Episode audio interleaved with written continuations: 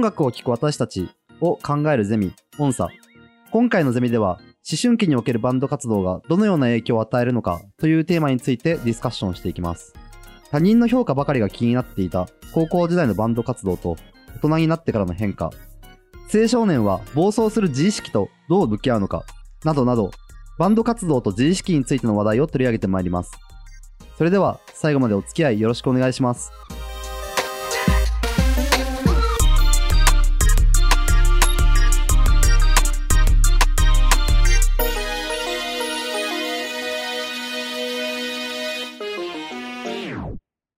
皆さんこんにちは。チューニング株式会社代表でゼミ長を務める岩本優です。ゼミ生の福村です。ゼミ生の内野です。えーこのポッドキャストは音楽 SNS チューニングを作っている私岩本優が音楽好きの友人を集めて週に一度配信している番組です。音楽と人間の間に、あるいは音楽と社会の間にはどのような関係があるのだろうか。音楽を聴く私たちを題材にゼミ形式でディスカッションしていきます。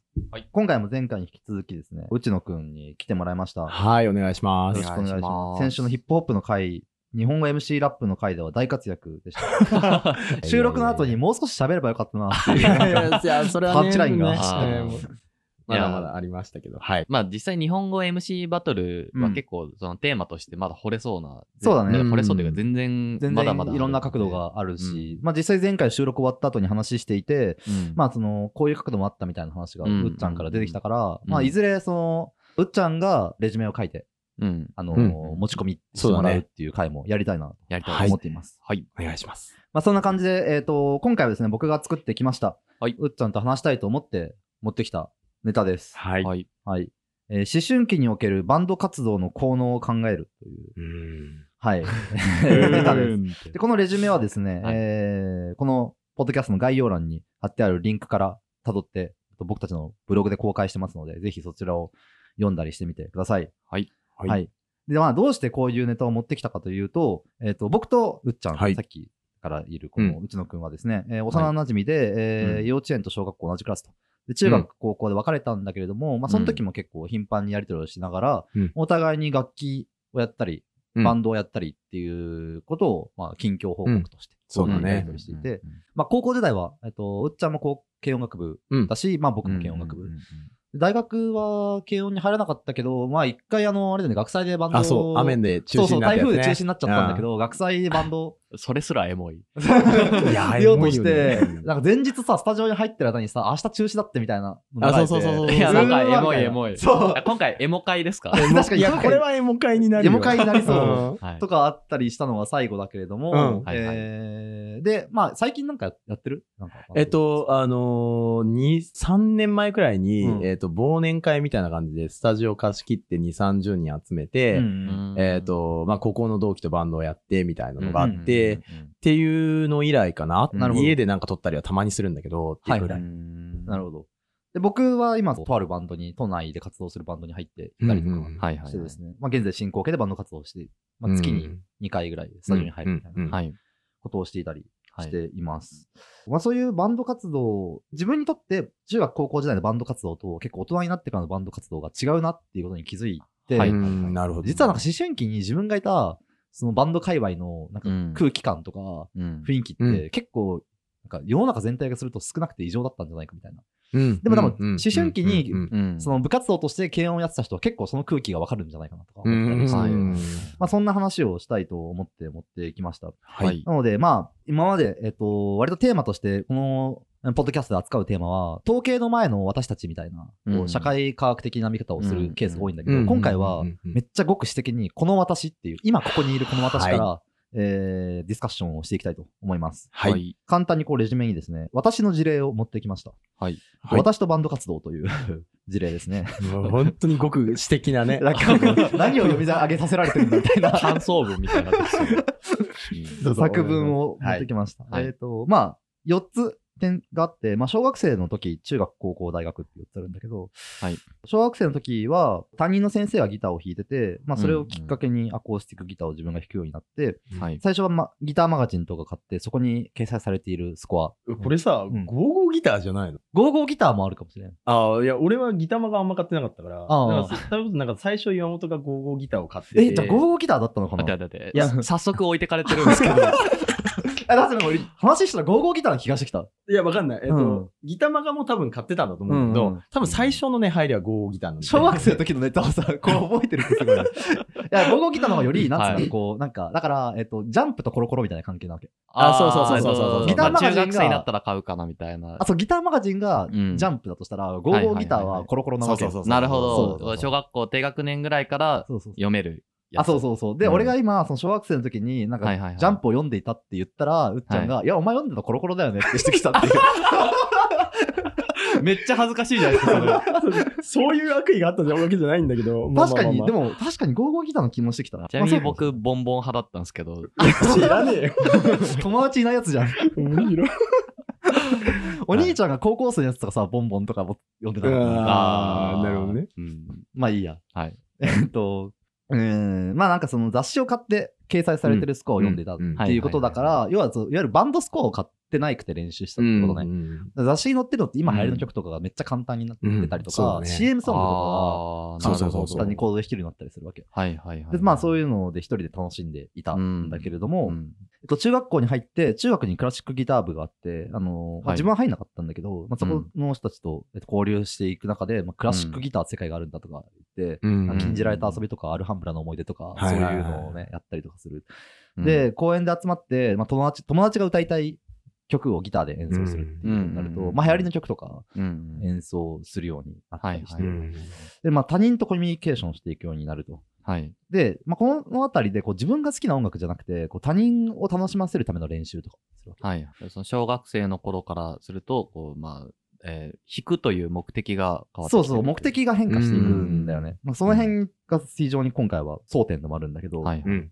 で高校に入って軽音楽部に入学すると、ますます高校と校外の、あうん。校内校外のバンドとあの、うん。交流が活性化してきて、はい。で、まあ、ここでこう接触する文化として対バンっていう文化があるわけですよ。はいはいはい。対バンって言葉はご存知ですか、なんか、ライブとかでも、はい。あの、何々というバンドと何々というバンドが対バンしたみたいな。なんかまあ割とこう、インディーズ、はいはい。インディーズ乗りな文化なのかなと思ってるうんですけど。うん、全然そのままの理解で、うんはいはいまあ、ライブを一緒にやるっていうことで、うんうんうん。で、まあ、ピースな時もあるけれども、割とアンケート取ったりして、なんかこう、ちゃんとはい評価をその時下して、うんあ、どこどこがあやっぱ人気だなっていう確認をしたりすることも全然、はいはい。あるしはいはいはい滑ると恥ずかしみを受けるみたいな のはいも全然あ。る。で、まあそうすると結構こう相対化されるんだよね。自分がやってる音楽っていうん。自分がどんな音楽が好きかとか、うん自分たちのバンドがどんな音楽をやるかとか、うん。うん。まあパフォーママンスももちろん技術的に評価されるんだけれども、それよりもなんかこう、あんな音楽やってるやつはダサいとか、自分たちは、はこのバンドをやるんだけれども、うん。一番売れてるこの曲じゃなくて、なんかこう、実は技術的にいけてるこの曲を、実はそうそうそう実はアレンジャーがめっちゃすごいこの曲をやるとか、うん。そういうところでなんかこう、うん。センスが相対化されるっていうか。はいはいはいそうバンプで言うと、はいはい。何ですか？え？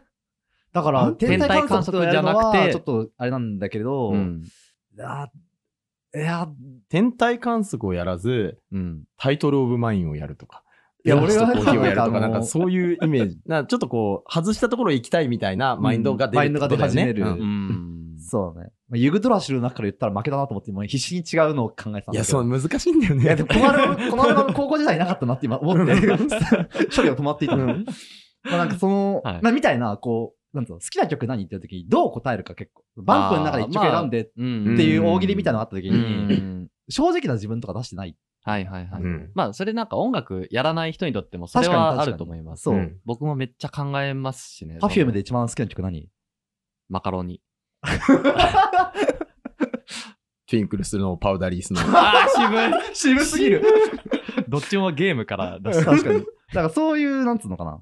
まああるじゃん。そのセンスの相対。うんはいはいはいそれがなんか常にさらされてるみたいな状況があって、うんそれゆえになんか気づいたら、なんか自分の音楽的な価値観が結構ねじ曲がって形成されていくみたいなことを今回は指摘したいんだけど、いやこれはね、恐ろしい話題だよ。だから本当にそれが好きな自分だと思い込んでるところがあるわけ。うんそのうん。だからほんわかるだから最初はさ、本当はこっちが好きなんで、ほんこっちを言っちゃうみたいなことがあったんだけど、そのうち本当にそっちが好きな自分になっていて、うんだからそのうんうんめっちゃメジャーな、例えばバンプいいよね、何昨日天体観測とか言われると、うわ、うん。ないわ、みたいな。はい。なんかその、そういううん風になっていくけど、いや、お前だってそっから入ったんじゃないのみたいな。うん。そういう、間違いい。ない。そういう、なんとかな、自分たちの音楽はこうあるべきだとか、自分のバンドこうあるべきだとかっていうのが、まあ、非常に強く醸成されていくんじゃないかなって思う。で、なんかそ、の、まあ、大学に入って特定のバンド活動はしなかったんだけど、うん。まあ今30歳を超えて、まあ、ひょんなことからこう同世代のバンドに参加するししてるんですよ。うん。まあ、バンプのはいはい。コピー版みたいなことやってるんだけど、で、そこに参加した時に、まあ、すでにあったバンドに、まあ、メンバーが抜けたから自分が入ったって形なんだけれども、えっ、と、みんなすごい楽しそうにバンドやってるわけ。つうか、その、なんつうの？なんかスタジオに入る時に練習そんなしてこないっていうか、なんつうのその、いや、クソじゃんいや、違う違う違う。だそういうとこよ。練習しないでさ、スタジオに来るとかさ、譜面を覚えずにスタジオに来るとかってさ、うん結構ギルティっていうか、だからみんなで金出してスタジオ入ってんの、うんお前の練習からスタートしてんじゃねえよなるほどうんね。その、まあ、高校生の金銭金銭感的な価値観もあるし覚ももちろんあると思う。んスタジオに入るってことがめっちゃ、なん特別。特別だったし。うん確かに。でまあ気軽にスタジオ入って、うんなんかその、そこからカジュアルに練習し始めたりとかするみたいな。まあでも、あるよね、多かれ少なか社会人でもね。うんうんだから曲の展開をそこから確認し始めるみたいなはいはいがあってはいはい。ちょっとびっくりしたわけ、最初ああ。えみたいなみたいな。だから山本さん的にはその十何年の断絶がそこにあったわけですよね。そうそうそうスタジオに入そうスタジオってに入るバンド練習するっていうことが。そうそううんうんうんうんで、そこでなんかこう、うわみんな練習してこないけど、なんかそれを全員が受け止めてって、うん当たり前のこととして、なんかバンドより優先することがあるよねっていう、そうだよね。当たり前がそこにはあるわけ。うん社会人のね高校時代ってさ、こう、お前本気でやるよみたいな。はい なんつうの。それより優先することなんかないだろそうだね思ってる。わけ。うっとうしいうっな。とうしいよあな。ー大前提としてそうなんだけれども、はいはいそのなんかそれでさ、友情にひびが入ったりとかするわけ。ああ、うんうんうん。なんかうん本気でやってないみうんたいな。うんでも、なんか大人でなってバンド活動すると、みんな子育てとか仕事とか、うん。当然にそうだよね。あるし、うんまあ来ただけ偉いみたいな状態で、それは言えるそうやるわけ。うんなんか目的が違うところにあるんだなっていうふうに気づいて、え？なんか、うん、あ、どうぞ。えその高校生の時は、うんその何か大会に出るとかそういう目標があったんですか？いや、いや、大会はもちろんあったけど、それが目標ではない。ああ。なのに、そんなめちゃめちゃ実力主義で。だから、あまあ、まあ、めちゃくちゃ実力主義っていうと、本当にめちゃくちゃ実力主義なところあっただろうから、なんか、あれだけど、うんでそこが、そのうんさっき言いたか、言ってたことなんだけど、うん常に見られてる。あーその同級生なり、そのはい他のはいはい学校のないじところ。はいはいはい。だその実力主義が、その自意識によって生まれていただあ、けであるそうっていうこと。そうそうそうそうそう。まあ、だけというか、でも結構自意識だな。うん。うん。うん。うん。まあだって冷静に考えてさ、だってコピー版じゃん。うん、コピー版でさ、所詮な。コピー版でさ、いや、お前もっとやれよとかさ、冷静にこう、ね、その時は本気なんだけど、何年か経ってさ、振り返ってみたら何をやってたんだ？って。いや、まあ、それで先行ライオット優勝するみたいな、なんかそういうのあったら、まあ、なんかわかるかいや、もしれない。もちろんそういうのがある人もいるだろうけど、はい先行ライオットなかったけどうね。そうなんだよね。うんだから結局はさ、その、うんまあ非常に幻想的なものというかさ、自分たちの意識が作り上げていた、なんと評価世界みたいなものに縛られていて、うん。なんか本気で喧嘩したりとかしたわけ。う。うんん。で、別にそれがしょうもないよねっていう話じゃなくって、うん。そういう時期が、つまりは思春期なのかなって僕は思ったんですよ。はいはいはいはいはい。うんうんうんで、まあ、思春期にそういうバンドをやって、そういう評価的な空間にさらされることによって、うん。なんかこう俺自身音楽を聴く姿勢っていうのがすごい多分変わってった、その時に。はい。うんで結構つい最近20代の、まあ、中頃とかぐらいまで、うん。こう、そういう視線を持ってたんだけど、まあ、どういう視線かっていうと、その音楽をなんか過剰に評価的に捉えるというか、うんそ。の、うんこうパッとバンド音楽とかを聴くとさ、うん。こう、あどこから影響を受けてんだろうとか、ここれすでに誰かやってることなんじゃないのかなとか考えたりするわけ。まず、まず考えて、うん。で、演奏技術が上手いか下手かとかさ、その、うん思ったりとか、練習してきてるなとか。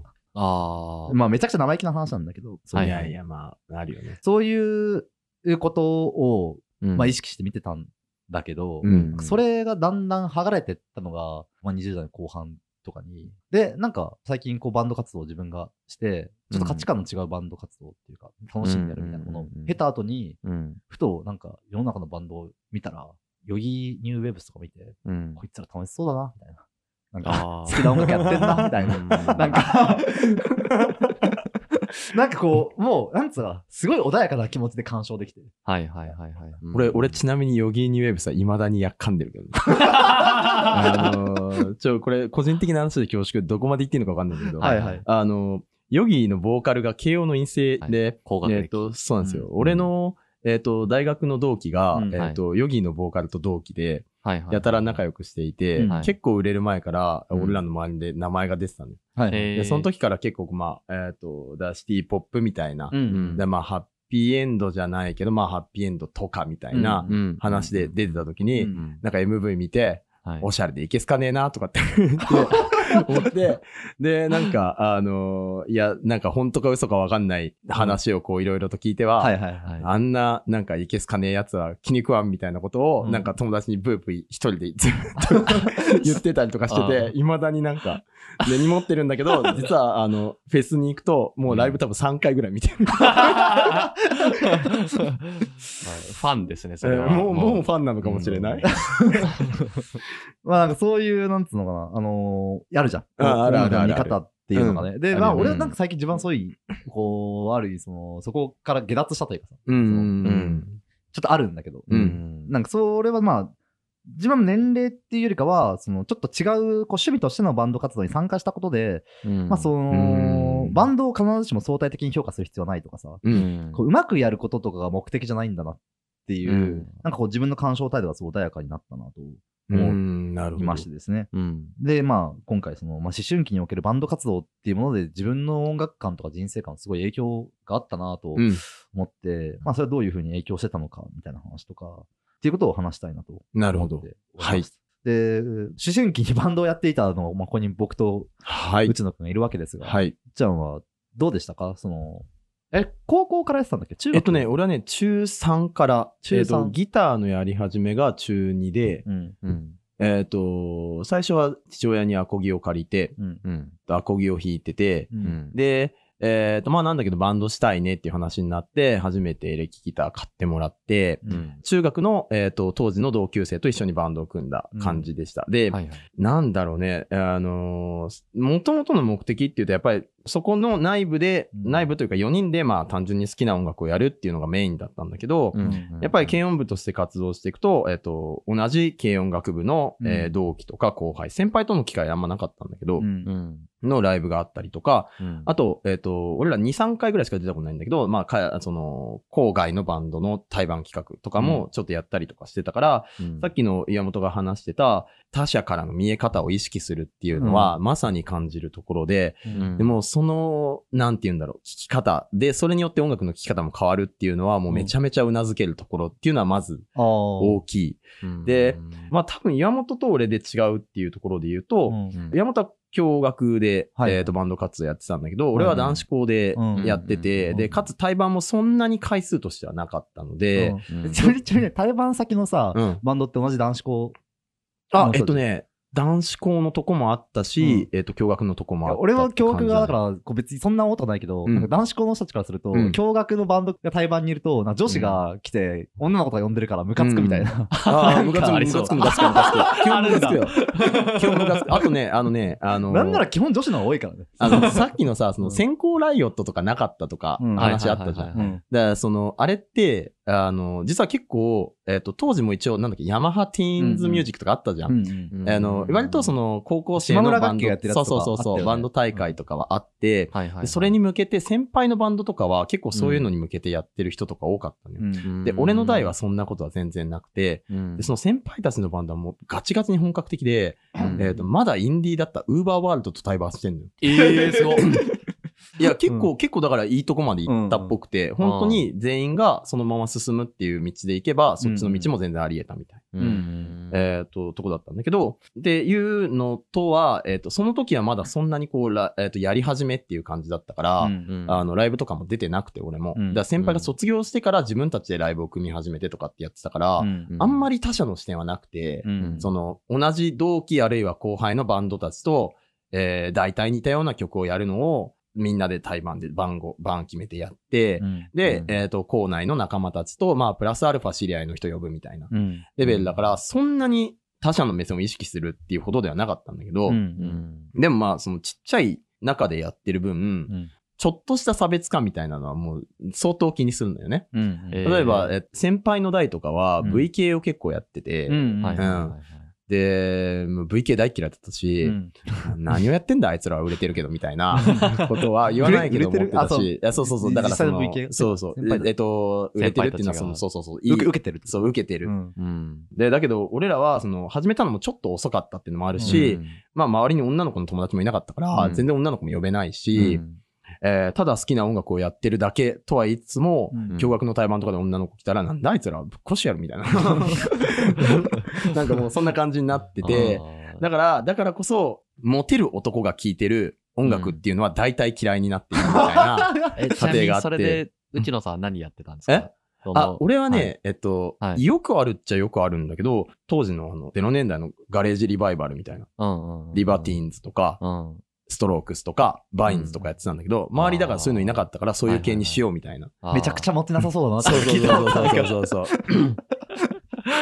う。ゃそう、だから多分ね、なんでね、その辺ってね、みんな聞いてるんだけどやんないかって言うとね、モテないからなんだよね。うん。だからみんな、わかりやすくハイスタとか、うん。ちなみにね、ヨギンのボーカルもね、あの、あんなね、おしゃれな音楽やっててね、うん。高校時代一番最初、ね、ハイスタのコピー版やってたっていうね。いや、これはね、わかるなって思っちゃったんだよね。わかるなと思いつつ、うぜえなと思ったんだけど、ヨギーがやるマイファーストケース聞きたいな。うん。で、そうそう、だから、なんかそういう感じになっていったみたいなのは結構でかくて、うんうん。えっ、と、周りの軽音部の子たちも、うんみんな聞いてるんだけど、うんやらないみたいなものをうんやる方だから、うん聞く方もさらにこじれていくわけよね。うん。そうだ、こじれるんだよね、これだからそ。うそうだからああいつらが聞いてなさそうなものを聞くのがかっこいいみたいなのが、うんもう本当にずっとあってう、んもう半ば自分ではよく分かってないものをとりあえず聞き漁るみたいな。混乱してんじゃん、そうそうそう。あー もうこれがずっとあってね、うん。でもそれもね、いいなと思うのはちょっとあって、う。うんん。例えば俺、俺レディオヘッド結構前から好きって言ってるんだけど、うん実は聞き始め全く好きじゃなくて、うん。あの、ちょっと暗いじゃん。うん。あの、うんメロディーとして、そう、綺麗ではあるけど、うん陰鬱で、うんちょっとこう J-POP とかは、えっ、と、うん日本のロックを聴いてた身からすると、うんちょっとこう、距離を置いてしまうみたいなうんのがあるけど、うんなんか周りのなんか、やつみんなかっこいいってなんだこれみたいな。で、ちょっと何度も繰り返し聞いてると、うん。あ、ここがかっこいいんだみたいなのが、うん。ちょっと分かってきた時みたいなのは、うん。すごい嬉しかったね。。うん。で、最近そのバンドやってたやつとかと、まあコロナだからこう、電話でよくうん。雑談がてら、会えないけど、うん。とりあえずなんか話そっかみたいなのの機会があって、うん。なんか当時の話とかをしたんだけど、うん。あの、俺が、えっ、と、レディオヘッドいいから聞いてみろとか、えーっていう、やたらレディヘを俺に押してくるやつが、うんだなのね、そいつが。そいつが、レディオヘッドとか最初何言ってたのかよくわかんなかったもんな、みたいなこと言ってて、うんなんだお前は、おめえも分かってねえのかみたいなさ。お前もか。そうそうそうそうそうそうそう。あそうだったそれはでもなん。か中学高校の時なんかさ別に分かんなくないそうなんかそう分かってるふりをさうんいかにするかが大事だったそう巧妙にレディヘに関しては全く同じ体験してますね。だよね。だよね。でも俺も今思ったけどレディヘをやるいやそれやってたえっ、と、レディヘもちなみに何曲かやってた。ああ、うんそうか。で、だ、だ、だね、だガレージロックとか、あと、うん90年代から0年の UK ロックが多かったのレディヘとか、うんあとね、オアシスやればいいのに、うんブラーやってたんだよね。モテなさそうでしょ？いや結構今やると聞くは結構違うよなって思ったんだけど、うんでもレディヘをやってたのか？そうか。あもう、ただあれよ、あの、ベンズ、ベンズ時代、セカンドまでのやつよ。だうんから、そのバンドとしてやれる内容のやつっうんていうのかな？まあ、そういう状態なので、えっ、と、基本的に高校卒業するまでの音楽の聴き方っていうのは、うんもうまさに今、山本が言ってくれたように混乱してるんだよね。うん。うん。なんだけど、自分なりに価値観を持っていると勘違いしている。ああ、そうだね。であその価値観を持ってるって勘違いするところがめっちゃポイントで、うんなんかその、うんいやそういう奴らがさ、あんな狭いところにさ、閉じ込められてるわけじゃん。うん喧嘩だよねね。もうなんか、喧嘩ってさ、別に殴り合いするわけじゃなくて、そうそうそうあいつはダサいとか、うんあいつはいけてるとか、うんうんなんつうの。しかもさ、その、PDCA が回るサイクルが俺めっちゃ早いと思ってて、高校とかって。ああ、なるほど。わからん。これちょっと驚愕なのもあるんだけど、うんまあわかりやすく普通にモテて、普通に付き合えるわけ。うんそのなんかかっこいいライブをやったと。うんなんかその、なんつうの。そんな、そんな簡単なことある？いやそれ今めっちゃ単純化したけど、うん要はなんか本当にかっこいいライブをやると、うん普通に翌日からなんか、翌日教室がその話題で盛り上がってるみたいな。ええええなんか、だから、まあ PDCA が早い。付き合えたり、うんなんかその、評価が還元されるまでが早い恋愛を数値化しようとしてるとこちょっとムカつくな。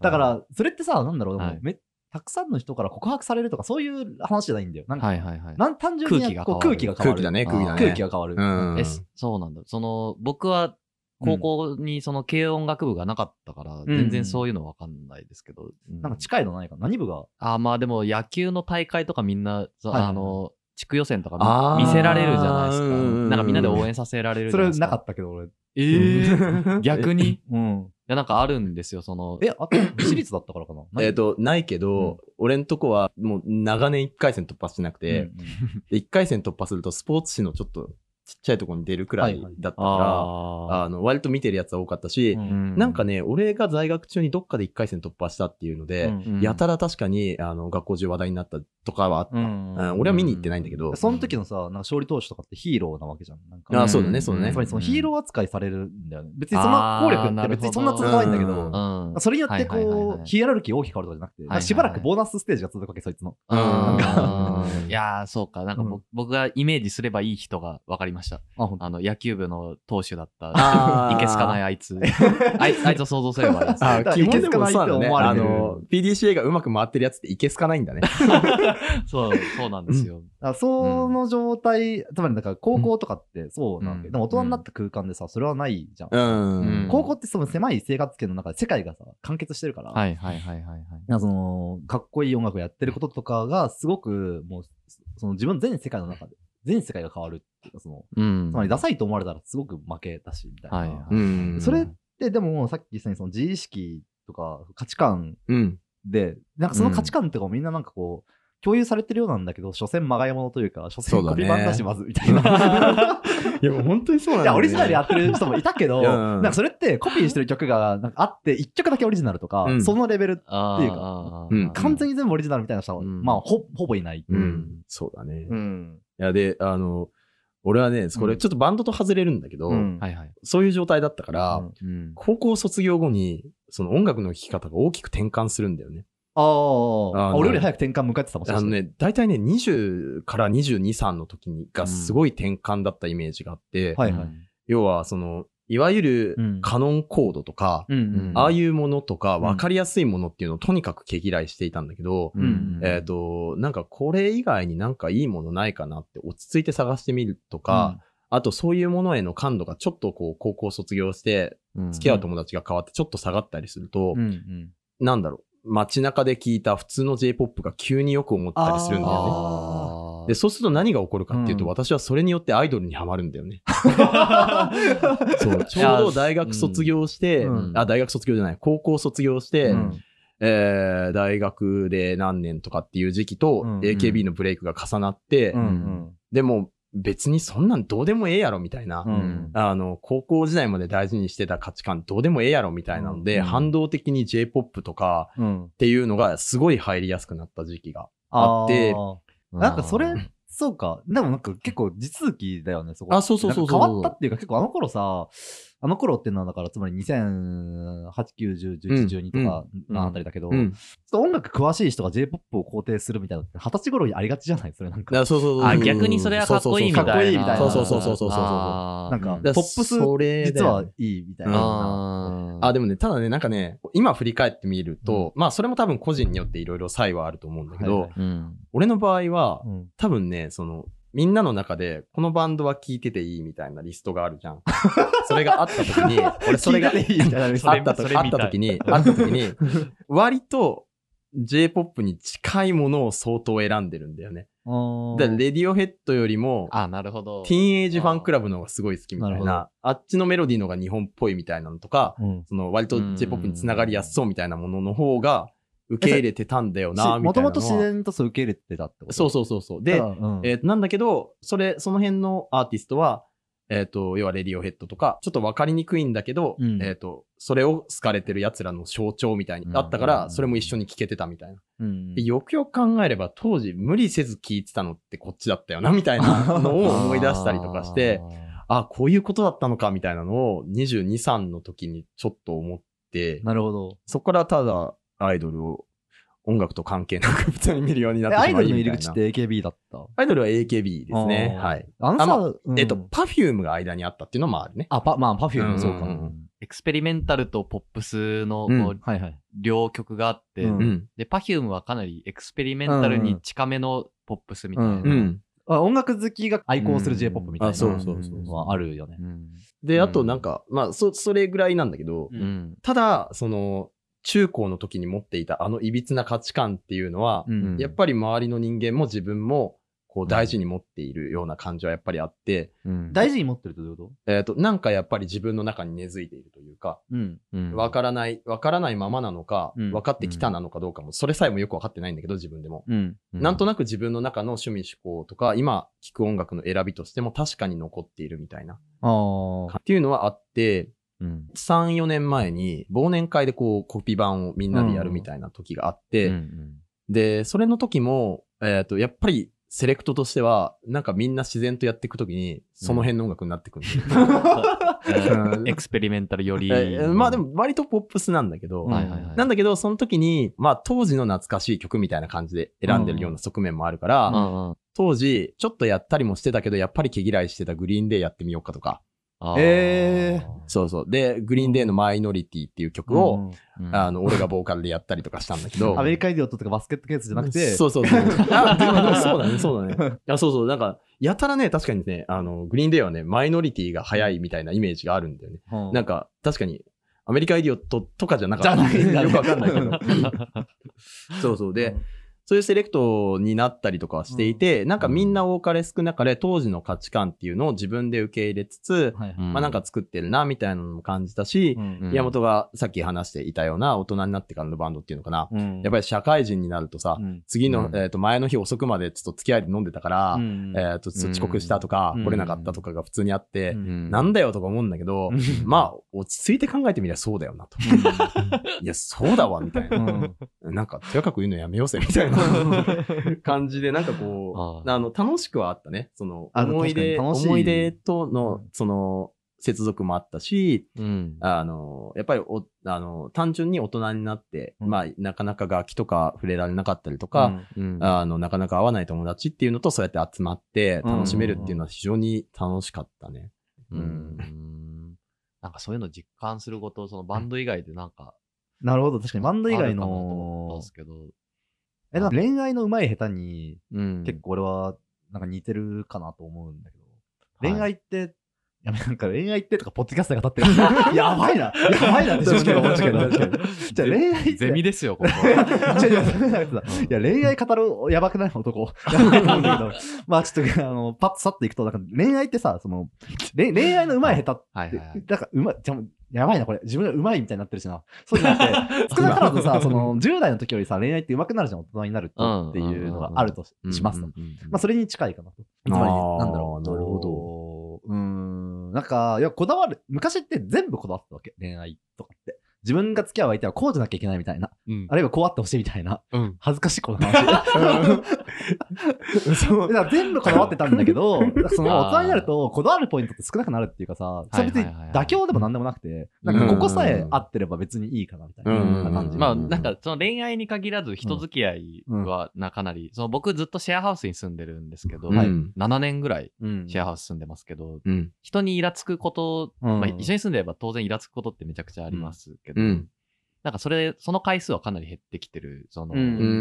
年を経るごとに。うんうんそれって鈍化してるとかさ、鈍ってるとは違うじゃん。うんうんうん。そうだよねあの、なんかまあ自分の器が広くなってるっていうのも変ですけど、うん。なんか、まあしょうがないよね、みたいな。何が重要かが分かるっていうかさ、あうんそう長期的に見た時に何が大事かみたいなうん感じかな。うんああ、なるほどね。なんかバンド、うんなんかバンドそんな感じがすごいするんだよな。はいはいはいはいはい。つまりなんか、まあ恋愛もそうだけど、恋愛、人付き合い。すごい恋愛すげえ恋愛に引っ張ってくの、俺。じゃあ恋愛価値観が、価値観がすげえ出るものじゃん。はい。そうんの出る出る。価値観がめっちゃ出る。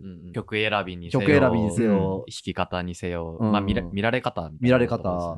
え、だからやっぱ恋愛じゃないこれ、これ。いいや、もう、もう、恋愛、恋愛について語りたいんですか？いや、じゃ恋愛、人付き合いって抽象化すると分かりづらいなと思って。なんか別に恋愛で言ってもいいですけど。もうもう一個なんか例えばそう、なんかないかな。まあファッションでもいいかもしれない。あまあファッションかなファッションかもしれないっていうか。ああ、だから他人のファッション見てめっちゃダサいみたいなことをこう10代の頃は思ってたかもしれないけど、あー確かに確かに。うんなんかさすがにもう20、30になっうんたらあんま思わないよねみたいな。うんうんうんそれは確かにそうかもしれない。うん。なるほど。うんそう、そうだね。うん。だからその、ダサいよねとか、その、うんダサく思われるんじゃないかみたいなこととかって、めっちゃ自意識が高い時だとはい思はいはい。うんだよね。うんその、まあ言ってしまえばさ、世の中みんなそんな自分のこと見てないわけ。うん。うん 言ってしまうと。だけど、見られてるんじゃないかとか、どう思われるんじゃないかっていうのが、まあ、ここで、ここで言う自意識の高まり。うんだから、自意識がすごい高いから、うん。えもうこうもう、まあいいや。また恋愛のい話やだろうよ、しようとしていやます デートに行く日ってさ、うん。とか、あれ前日ってさ、着ていく服ないってならない？ああ、はいはいはいはい。なりますななります。なるじゃんうん。な、な、なるよ。なえ、なんだ今ってこと？いや、えっ、と、うーん、じゃあ、いや別に今じゃなくてもいいんだけど、その経験ってありますか？っていうことね。俺そもそもデートの経験が少ないからな。でもな。いいんだよ、別のファクター何しを宿題もしなくていいんだよ、そこで。えーいや、さらっとな、行くとこだから、ここまあまあまあは。そこで足踏みされても困るんないけど、まあまあまあまあ、それ、え、いやだからででその何をいやそれってつまり自意識が高いからなわけ。うん自意識が高いから自分がどう見られるか気になってって、結果的に着ていく服がないっていう結論に至るんだよ。うん。うん。つまり、その自意識が高すぎて、なんかうん中学高校時代とかって、あの曲もダメだし、この曲もダメみたいな。つうかその、うんもう肯定できる曲の方が少ないわけ、状態として。うんうん。めっちゃ狭い、うんてかめんどくさいものの見方をしてたんだけど、まあそこから解放されて、はいはい。今幸せみたいなえー、そんな話なんですか？割とそういう話だと思うよ。あそんな話なんだ。で、いや、あーだでも、それ、俺、俺は繰り返し言いたいのは、だからその、はい当時、その、これも嫌い、これも嫌いで削ってった、あの考え方もうん。大事にあるんだけど、余裕が出てきたみたいな風になってるっていうのが、うんこう30代とかになってきて感じると、うんまあ良かったよね、みたいな。だからまあ割とハッピーエンドに近いっていうのは、俺は思うよ。俺は思うよ。いや、前さ、ちらっとこれに近い話をした時、福ちゃんが、なんはいかその価値観を持ち続けてるやつが、なんかプロになれるみたいなこと言って、なんだっけ？そんなな、なんかすげえ、職人みたいな。違う違う違う。なんか多分ちょっとね、違う角度の話なんだけど、結局その、思春期に構築した自意識みたいなものを維持し続けてる人が結果的になんかプロになってるみたいうん。ああ、まあなんかそういいうようなことを、うんうんうんうんまあなんか福ちゃんが言ってたなと思って、今。うん。まあなんかアーティストとかは、なんかそういう傾向にそういうことだ。よね。うんなんかこう、アーティストってなんかどう見られてるかめっちゃ多分気にしてる。じゃんうんなんか、矢沢永吉がなんか俺はいいけど矢沢はどう思うかなみたいな話とかさああ。あれってそうじゃん。今の話ってその、矢沢の中の矢沢が、うんあの、どれだけのなんかその柔軟さみたいな話ですね。矢沢岩本の中の岩本は今、今もいるけど、今も今もういないかもしれない。あ、本当に？いないかもしれないまで来た。なんか。ああ、最近いやなんか柔軟な岩本の中の岩本になったのかなと思ったんですけど。あ、もういないんだ。俺いない気がするもん。あ、そうなのもううちののうちのはいます。俺はもう絶えず居続けてる。だからね、ヨギニューウェーブスをね、時々こう、ブチブチブツブツね。はいはいはい。うちのの。続けるんだよねいやそれはうちのさんが言ってんじゃなくて、うちののうちのが言ってそうるわけですよそうそうそう。そうそう俺今割とどんなバンドに呼ばれても、なんかうん来てって言われたら別に行って、なんか、ああ、こここういう感じかみたいな感じでやれるっていうか、んか別に、んうんうんうんなんかいいかな。なんか普通にこう、大人、大人だなっていうなんか、そう感想です。それぞれの仕方で大人になったね、みたいな感じだったよね、結果ね。いやでもさ、じゃあこれごめん、もう、もうちょっと言ってもいい、うん。はいはい。うーんそんなにちょっと関係ないトピックなのかもしれないんだけど、うん。これもちょっと友達の話で、俺の今バンドで一緒にやってたやつが、はいはい。えっ、と、どういうやりとりをしてるのか、ちょっと詳細にはよくわかんないんだけど、うん。ツイッターでなんかこう、音楽好きの中学生と、こう、つるんで、うん。DM のやりとりとか。超やべえじゃん。やばくない？えてかね、まう、ん。あとね、そいつは、うん。まあ、やばくて、端的に言うとやばくて、なんかその、事案じゃん。えそう、じ あの、いや、要はさ、その、そういうニコ生の視聴者6人みたいなののチャンネルを見るのがすごい好きとハンか、ターじゃん。なんかそういうものへの、まあなるほどね。眼差しみたいなのに対する、こう、何かがあって、うんうん。で、そいつはもうずっと哲学を博でやってるんだけど、はい博士まで行ってう。んで、で、その辺のあたりにも彼自身の興味関心もあるというか、そういうなんか救い取られないものっていうのかな。えーで、で、まあそういう人たちとのやりとりをしているみたいなので、うんうんそいつがやっぱりそういう、その中学高校の時にうんなんとかっていうバンドがいてさ、みたいな。うんで、えっ、と、まあいろんなバンドの名前出してう、うん。うんなんかこう教えてあげたりとかしてると、うんえっ、と、だんだんその子も詳しくなっていって、うんあれも面白い、これも面白いってなっていくんだけど、うんそうするとやっぱりその当時の我々、まあバンドやってたってのはちょっと違うかもしれないけど、うん。似たような感じで、うんいやなんかあれ聞いてんのダサいとか、はいはいで、今で言うと、あの、YouTube でミノミュージックっていうチャンネルがあるので、あれって結構、俺からするとすごい、こう、整理されていて、うんうんすごい。いチャンネルだなとかって思うんだけど、ああいうので、あの、ロックを学んだ気になってるやつはダサいみたいなことを、言ってたりするんだってなるほど。うん。で、その中学生はなんか引きこもりで、はい。っっていうのもあったりして、で、なんかそいつはこう、こその友人は断るたびに俺に、なんかこう、まあそいつの、なんだろう、精神衛生上なんかあんま良くないなっていうのを感じていて、うん。なんて声をかけたらいいんだろうみたいなうんことをよく話してくるんだよね。で、この間なんか、あの、何に対抗したのかよくわかんないんだけど、うん60年代から90年代の、うんこれを聞いとけば間違いないベスト36みたいな、うんあの、インスタでさ、その私を構成する9枚みたいなのあんじゃん。はいはい。ああれを36枚にして、うん。作ったみたいな ツイート、ツイッターで上げてたのうん。を、それを俺に共有してくれて、で、なんか、その友人と、いや、これ入ってないのか、とか、うん。なんかいろいろ話したんだけど、楽しそうだな、それでも、それめちゃめちゃ楽しかったんだけど、うん。なんかその子うん。その過程って割とこう、大事でもあるんだけど、うんうん。なんか変な方向にも行く不安というのを大人になってから見ると感じもするよなと、そう、そいつっなるほどね。うんていうのはあって、うん。ちょっとその子に対するっていうのとは違うかもしれないんだけど、やっぱりこう、俺も岩本もそれな、その時なりに、うんなんかこう、息苦しさっていうかさ、うんなんかちょっとわけのわからなさみたいなものは持ってたわけじゃん。うんうん。えーそれに対して、まあ、大して気にすることないし、うんっていうことなのか、うんそれともなんか当時の彼、自分たちに声をかけてあげるとしたらどんなことなのかみたいなことは、ちょっと話したいなって思ったんだよね。めっちゃ塾の先生みたいな教育的な関心が。ねいや、そうだね。いやー、その、なんだろう、まあ、引きこもり、まあ、引きこもりの子はどうこうって、そのなんかこう、ステレオタイプな見方をするは全然ないんだけど、なんか、わかる？えっ、と、てか、まあ、まずどっちかって言ったらあった方がいいなと思う。自自意識の確率まあうんで、なんか大体さ、教育学の勉強とかさ、やった気がするけどさ、うん。あの、まあ、親から与えられてる価値観うんが、まあ、外部との接触によって、まあ、うん必ずしも正じゃないってことを知って、うんで。自分の価値観を構築していくみたいな反抗期で、うん。で、なんか自意識を作っていって、で、それを社会にチャレンジするんだけれども、うんまあそこでまた折り合いがつけられなくて、みたいなところで人は成長、社会化していくみたいな話になるじゃん。なんかそれのためにも、やっぱり自意識って一回構築した方がいいんだけど、うんただ現代は、その作った自意識がめっちゃアーカイブされるし、全世界ねにこう観察されてしまうそうなんだよね。わけ。そのツイッターでさ、やんやん言ってるのは観察されるわけじゃん。ああ、まあまあまあまあ。とかに。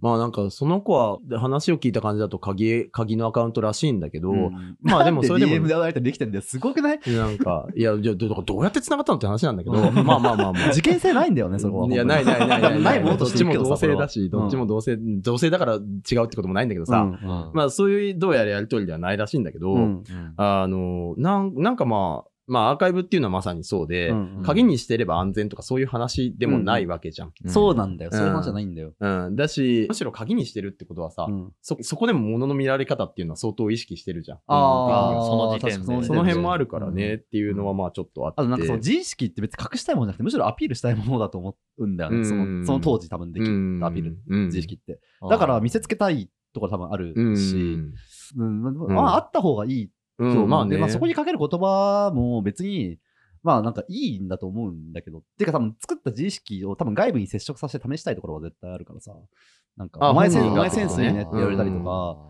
なんかそのまあまあそんなに好意的になりなさんなみたいなことが言われたりとうんかした方がいいんだけど。なんかでも自意識を自分の中で構築、自意識のもとに何らかの価値観を構築して、うんなんかそれと社会と、それを持って社会と交渉するあーフェーズは多分そうだねあっていいし、そうだね。うんめっちゃあるべきだと思うんだよね。なんかそれによって、まあ事件に巻き込まれたりとか、将来の自分の可能性を狭めるみたいなことがうん。ないように、うんまあ世界になってほしいな。うん、そうだね。なるほど、なるほど。うん。なんいや、なんか、よ、よかったなと思って。さっきまでだって、あの、俺たち大人になったなっていうはいはいはいオ。チだったじゃないですか。はいや、それはそれでいい話だけどね。